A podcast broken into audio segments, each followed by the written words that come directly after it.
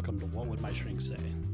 A podcast where you get inside the heads of a couple psychologists and see life through their eyes. You'll never be the same.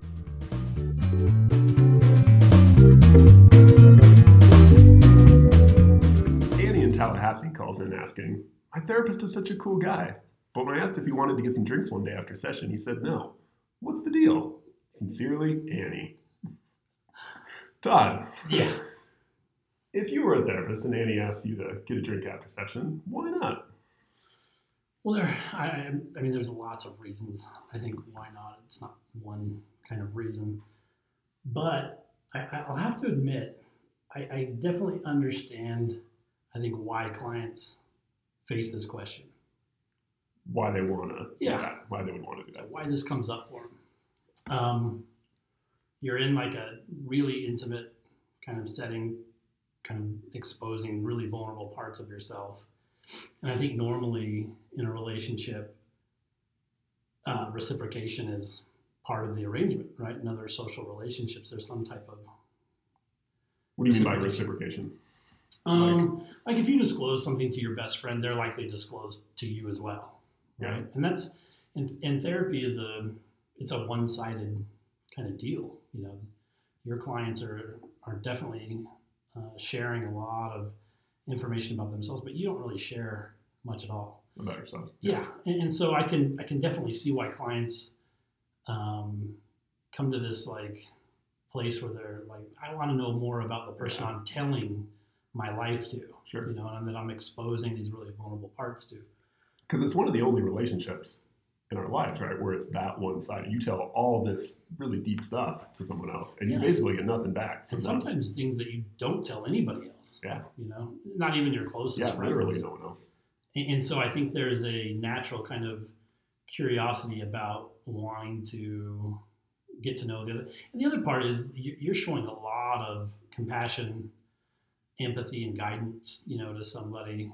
And, um, you know, it, it's not it's not uncommon that those kind of feelings for someone arise as you're doing that. You know, Right. you you're able to come in an hour a week and get somebody's undivided attention, uh, somebody's compassionate care, and so, um, although although this is awkward for us as professionals, I think it's really natural for clients to Yeah. yeah, to get to that place. Um, but there are all sorts of considerations I think that that uh, need to be acknowledged, you know, in those situations. Yeah. Uh, what do you mean by considerations? Like it could be a bad idea. Hmm. Yeah, and, and I think usually it probably would be a bad idea um, if you really thought that through. You know, I would, I would, um, for for anybody listening to this, if you really thought through what that beer would be like with your psychologist after after work, um, I think you could potentially see that that may not go the way you thought it would. Well, why not? I mean, I know, you know, we've chit chatted on the way into session a few times about how, you know, we both like to watch Giants baseball, you know, Mhm. and so, like, what's the worst that could happen? We get some beers and we talk about the Giants and, you know, we chit chat about the weather and, like, what's so bad with that? Um, well, depending on who your therapist, I'm I'm not saying this would happen with you or I because we're so rational and level-headed. But what if you see a side of your therapist or part of their personality that you don't quite like or understand in this in this meeting? Are you going to be able to listen to them? Um, are you going to be able to engage the same way in therapy the next session you have if you've seen your therapist uh, in their private life, so to speak, and you Mhm. don't necessarily approve. So if I'm at the bar with my therapist and I all of a sudden realize, God, he's really like rude to waiters. Right. Like that's weird. He's always so friendly with me, but that's weird. He's like a he's kind of a jerk. Yeah. And, and you see that person or that your therapist potentially in a, um, you know, a cross section of their life or sliver of their life that um, there's really no context for other than this really odd meeting. Therapy, you mean? Yeah. Yeah. Yeah. Um, yeah. Potentially uh, dangerous. And then, yeah, I mean, well, you've I'm assuming you've had clients that you really enjoy getting to know, Mhm. like really interesting people. Yeah. Right. Sure. And and as they come in and, and you get to know them better, sometimes you develop a real admiration for your clients and a real kind of curiosity about their lives. Um, and potentially going out and getting a beer messes with your objectivity and your ability to kind of be that person they come to once a week to really just kind of unbiasedly look at their lives. Hmm. I think developing a different type of relationship because what what we're really boiling this down to is now you have a dual relationship. You have uh, a therapist client relationship and a friendship developing, and one of those is bound to impact the other at some point. And I think that's the the APA's provision on dual relationships is about that, right? Is your multiple relationships with this person going to compromise your ability to be a good therapist and be objective and to act, to help them? So the idea is that you're you were their therapist first, and that's your first job, your first responsibility to this person, right? Is to Mhm. be there, is to be their therapist. And so if, overriding if some other relationship potentially got in the way of that, you would be not doing your duty. yeah and, and compromise that primary relationship that that that uh, significant i think relationship and and you know sometimes i get torn about this i have a, a buddy who's a physical therapist and when this topic has kind of come up as we've discussed it he swears that we take ourselves way too seriously you know? Um, that this fear that we have that um, we won't be able to serve our clients is kind of unfounded but i, I really don't agree. I don't know I, and, and every therapist kind of encounters these these moments where your clients want to get to know you better or have the beer go on a date whatever it is. Um, and, and i'm sure there's there, there's been moments for me at least that you're like wow that's really flattering you know? And you're a really interesting person. Um, but you have the kind of canned uh, talk with them about ethical standards and things like that. But i can i can definitely see sometimes that like mutual interest in like each other's lives and yeah. So I, I have a lot of empathy for clients in this situation who are facing that like i'd love to go get a beer with my therapist or Right. Or geez this guy um, or, or gal you know really listens to me and and seems to really care about me it'd be great to date them um, but i think there are a lot of pitfalls Yeah. to that And you, you know, one of the things that strikes me is you could make a case that this is all hypothetical. I've, I've never gotten a beer with my with one of my clients, so how do I know for sure that it would go poorly or go badly? um, but one of the things I often think about that that isn't just hypothetical is even something as simple as when you have a when there's a client therapist relationship that's really where you have good chemistry and you have similar interests and mm-hmm. I'll start. I, re- I find myself. I'll start chatting as soon as I get them from the waiting room, and we can end up ten minutes into session, and we we've been chatting about, you know, some we've been chatting about sports Yeah. or something for ten minutes. Yeah. And if you think about it, that's that's not what they're paying for, and those ten minutes that you spend chatting, you know, given you're both enjoying it, that's depriving them of their primary objective, which is of working on whatever it is they're in therapy to work on. mm-hmm. You know, and so that's right. The fact that I can do that even in like a really little way, that that the relationship can get complicated, that makes me really cautious about something as So does that make you uncomfortable when you notice that hap- that has happened? That I think if it, it's just something you have to be, if it goes too far, of course you want to chit chat a little. I mean, it's natural to chit chat a little bit. I don't think there's anything wrong with that. Um, but yeah, if, I, if I'm spending 10 or 15 minutes at the first part of a session just, you know, shooting the breeze about stuff, that's, you know, it's, uh, I think as the therapist, that's my obligation to kind of keep track of that and make sure that doesn't get too out of hand Mhm, mhm.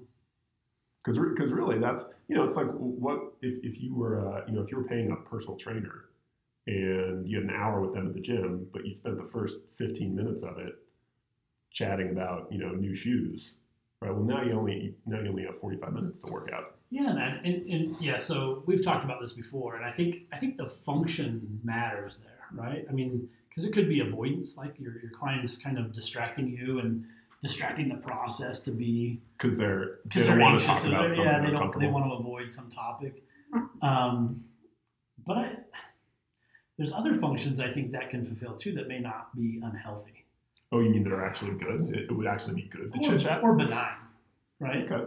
not not necessarily productive but benign or um, Well, but I think you know there's always opportunity cost, right? Those ten those ten minutes are for sure not ten minutes you could be spending doing therapy stuff. So you, the burden's on you to show that the chit chatting is more important than those ten and- minutes of. and i would say in an ideal world you'd want every minute of your session to be meaningful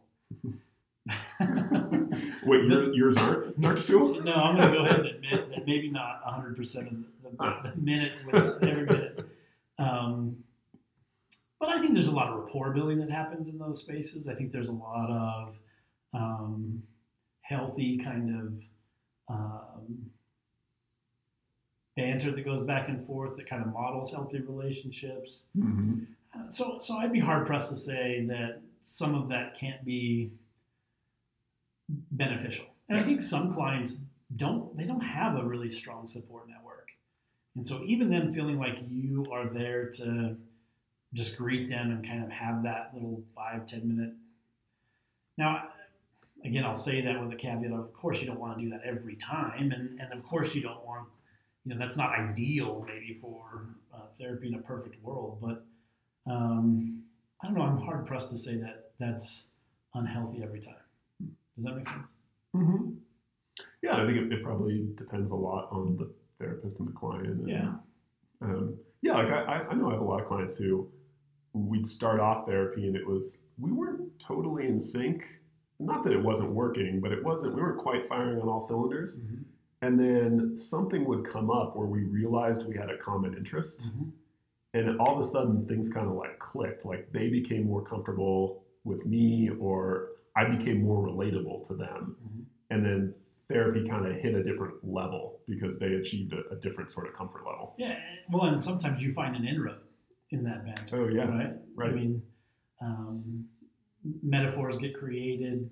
Um, you know, you, you find that little um, inroad into a, a- a way to talk about a topic or a, an issue that comes up for them in those moments where they're just kind of bullshitting about their family or an interaction they had, you know, at the store before they got to your office or whatever. Sometimes Yeah. there's something in there that is therapeutic that, or, or that, that represents a target for therapy or, um, yeah. So, I mean, I think, uh, but that's far from a dual relationship, right? I don't think that represents a dual relationship.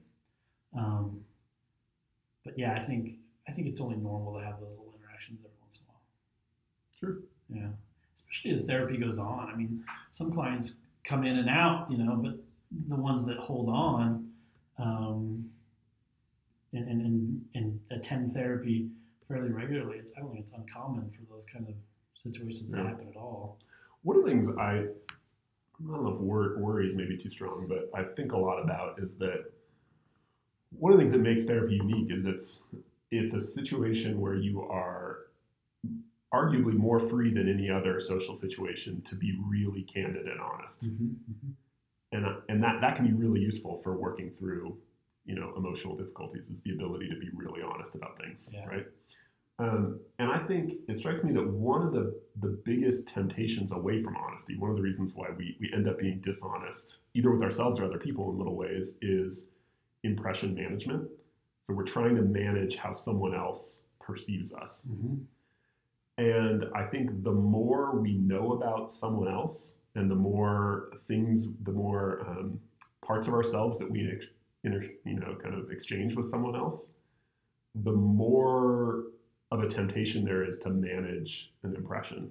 Like, so the better you get to know someone, right, the more you care about, there's more to the relationship, right? And so the temptation to to maybe withhold things in order to keep the relationship good Right. is stronger. yeah. So there, there's something to the idea. Of course, a therapist can't be a, a complete blank slate, right. right? But there's something to being really maybe a little unnaturally Impartial. distant Yeah.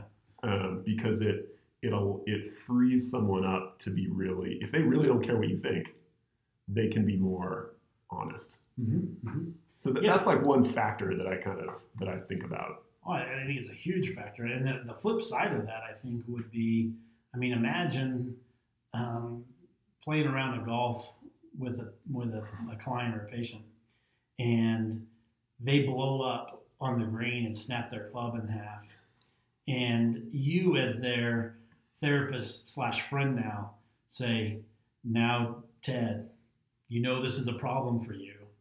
This way that you manage your emotions right here." I mean, how horrible would that be to be with a friend who now is going to slip into the client mode? Um, that'd be awful for the for the client, Mhm. right? So there's not only impression management on on one side, but the other side is if you can't manage that impression or that impartiality in your other relationship, oh, that's going to feel awful, Right. right? Yeah, and just like a, an outside relationship could impact your therapy negatively, Exactly. This outside relationship you want to develop is it's very unlikely that that would not be impacted in weird ways by the fact that you're also in therapy with this person. Right, and you, and you see that a lot. I think in like um, vignettes that come up, you know, in in our field and when talking to other therapists, that you know you naturally want to accommodate, make allowances for, work with other people in these situations, and and we're not talking about just um, friendship relationships or romantic relationships, but you know, what if your um, client um, you also discover is your mechanic?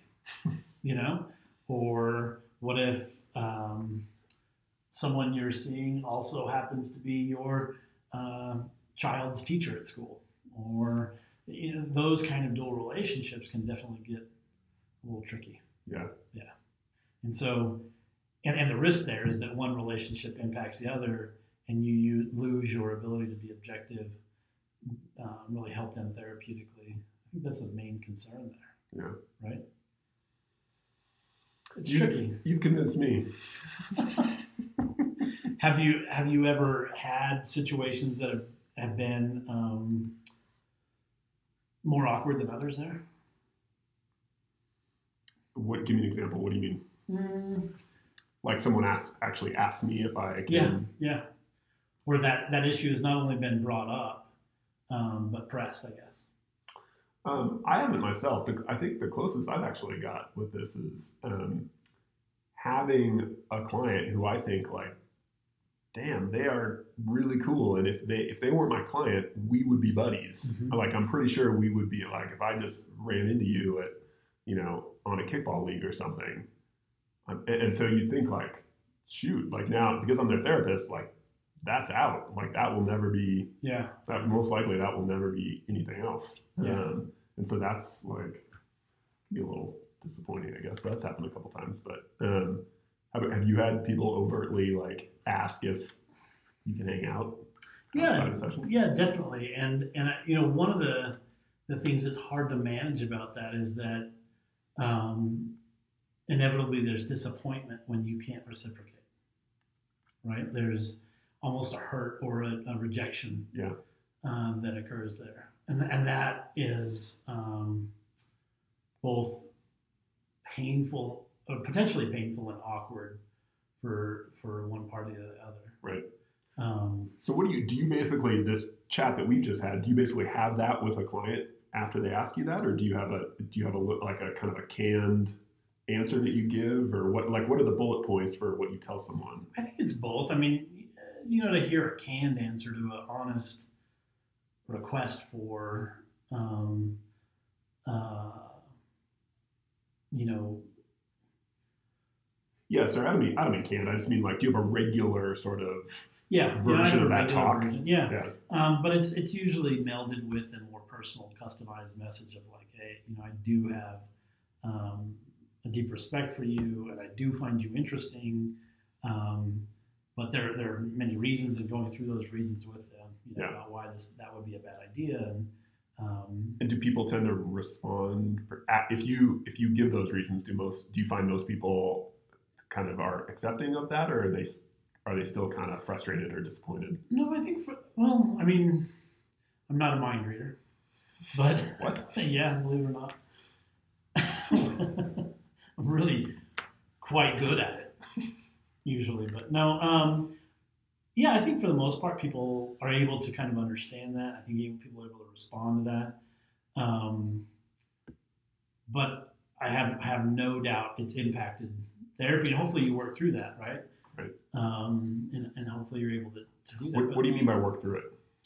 What well, I mean, this is that that, mean? this is that kind of psychoanalytic transference.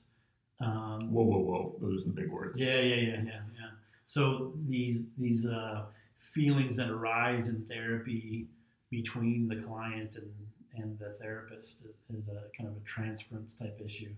So, Um, so if I say, "Hey, Dr. Sewell, I want to go get beers after session today," and you reject me and say no, I may come into therapy next week and be kind of frustrated and maybe give you the silent treatment a little bit. Yeah, yeah, and I, I think it's interesting that you use the word rejection there, Dr. Wigmore, because uh, my my um, reluctance to engage in a dual relationship isn't necessarily rejection, but I like your perception of that. Uh, yeah, yeah. I mean, you know, you look at how the client has maybe handled rejection in the past, or perceptions of rejection, or how they um, handle it when they feel vulnerable in a relationship and needs aren't met, right? And sometimes that can be really therapeutic um, for your work together, and then sometimes it's just awkward enough that maybe they don't want to come back at all. Hmm. Uh, and so it's there's there's a myriad of I think possible outcomes. But it sounds like one of them is kind of silver lining. Like, sure, you can't go get beers with your therapist, but maybe that is an opening to work on a another a, bigger kind of issue. Yeah, well, and, and and to talk about why. Why do you want to get a beer with me? What mm-hmm. is it about that potential that's appealing to you? And, and I, I've even had people just say, "Man, it just feels really awkward to tell you everything, and I know zero Yeah. about you." It doesn't have to be a deep, mysterious yeah, there's, meaning. maybe they're not attracted to you. Maybe they don't really care to be your buddy, but they kind of want to know something about this person that they're, you know, really bearing their soul to every week. And Yeah. so, you know, maybe they just they come up with that, and it's just like, well, and, some questions you can't answer. Where'd you go to school? What was that like? What kind of therapies you? And, and sometimes that kind of information is enough to, to satiate their need for uh, and increase knowledge of who they're talking to. Right. Yeah. Not always deep. It sounds good to me. Yeah. You got more stuff? Nope. I think we've covered covered it all. But I, I would go back to that. Imagine you really do end up going out for a beer. That'd be a really. I, I think to me sometimes I'm I, I I do kind of look at it and say that would be really awkward for you. You know, internally, that's a thought that I have. you mean the client? Yeah. You know, the session ends and later on you kind of reflect and say, man, that would be so awkward for them. Because I know everything about them almost, Mm. and they know nothing about me. And so I, you can imagine that half hour beer turns into like tons of questions for you probably, and they're realizing, wow, I know nothing about you. Hmm. And and I would almost bet that no matter how great your therapist is, they don't meet the expectations that Hmm. they've they've had for that moment. How? Yeah, that's interesting. How, if you could somehow rate this or measure it, how how well do you think your clients actually know you, and do you think they know you better or less well than than what your perception is? How would you answer that? Um, I I think my bias is to think that I'm I'm pretty. Um, I, I don't disclose too much. I'm pretty objective. I, I, I keep the. But I bet you people pick up on a lot more than I think. I think both actually. I, I think they probably are way more perceptive than we think they they are. That they pick up on a lot more than we think they do. Um, and there's still going to be parts of you and parts of your personality that you have no idea exist. Um, so I, I think both. Actually, I think Hmm. I think you'd get a, a pretty good bimodal distribution of yeah, these are things that I definitely knew, and these are things I had no idea about. Um, what do you think? Yeah, I think about um, I think about politics a lot. Like I, I I'm very careful to never talk about politics or like my particular political. What if you know what their political agenda is? Yeah, I still I still don't. Still no. Nope. But I, I bet you people could guess with above chance accuracy what my political leanings are. Based on I don't know. I, I, I just feel like you can kind of get a sense for that stuff. Like if you spend enough time with someone, even someone who's not particularly talkative about their self or their, their own interests, like stuff, stuff comes out. You know, like I, I feel like it, you just you can sort of pick up on things. See, and I don't. I mean, I used to have this very kind of closed off, I disclose nothing attitude in therapy. You know, I want to be the blank slate. I want to be that neutral. But more and more, I try to, um, you know, let's say a particular kind of situation comes up in therapy that a client has been in, and, and I'll kind of search through my mind sometimes and try to look for a personal experience I've had that might map on pretty well to what they're going through. Yeah. Right. Um, and and to kind of look at like, well, you know, how, how would how would I have handled that better, more functionally, whatever it is. And at times, I think I have kind of said, hey, yeah, you know, this kind of reminds me of something I've experienced. Now, this is anecdotal, of course, and but it gives you a chance to kind of play off Mhm. those things. Um, now, I definitely try to make those things not too personal or not too um, revealing, I guess. But um, yeah, I don't know. I guess my thought on it, because I do that too. I mean, how can, you can't be a real person without yeah, yeah. giving some of that stuff. That'd be yeah. Um, it'd be weird. It'd be Really robotic. awkward. Yeah, super awkward. Um, but I do. I guess my, the way I come down on it is, I think I should always have a little catch mechanism that says, when in doubt, be more conservative with that. Well, I, I think actually that's the whole purpose of the dual relationship. I mean, this whole topic basically boils down to there's potential for Right. disaster, right? Yep. And and maybe 60, 70% of the time that wouldn't happen. Maybe it wouldn't. But is it worth risking Right. that for um, you to go get a beer with your therapist? No. Yeah, It's just not worth that, right? So, um, and, and potentially what happens then too is that that experience with you is generalized to all therapists and all therapy, and it ruins, you know, that that client's, you know, perception of what therapy and what therapists are, and in the future they're less likely to go get help and That's a great point. I think. Yeah. I think that's a really important. That's a that's a very non-obvious point though. Yeah, and, and so to kind of protect their future selves, you know, from from harm, I think uh, we err on the side of caution there. Yeah, I think. Um, yeah, I don't know. I, that that's a really good question. How much of your true self as a therapist shines through in a session or in a, multiple sessions or a course of treatment? More than we're yeah, We're more than we think. I Yeah. think.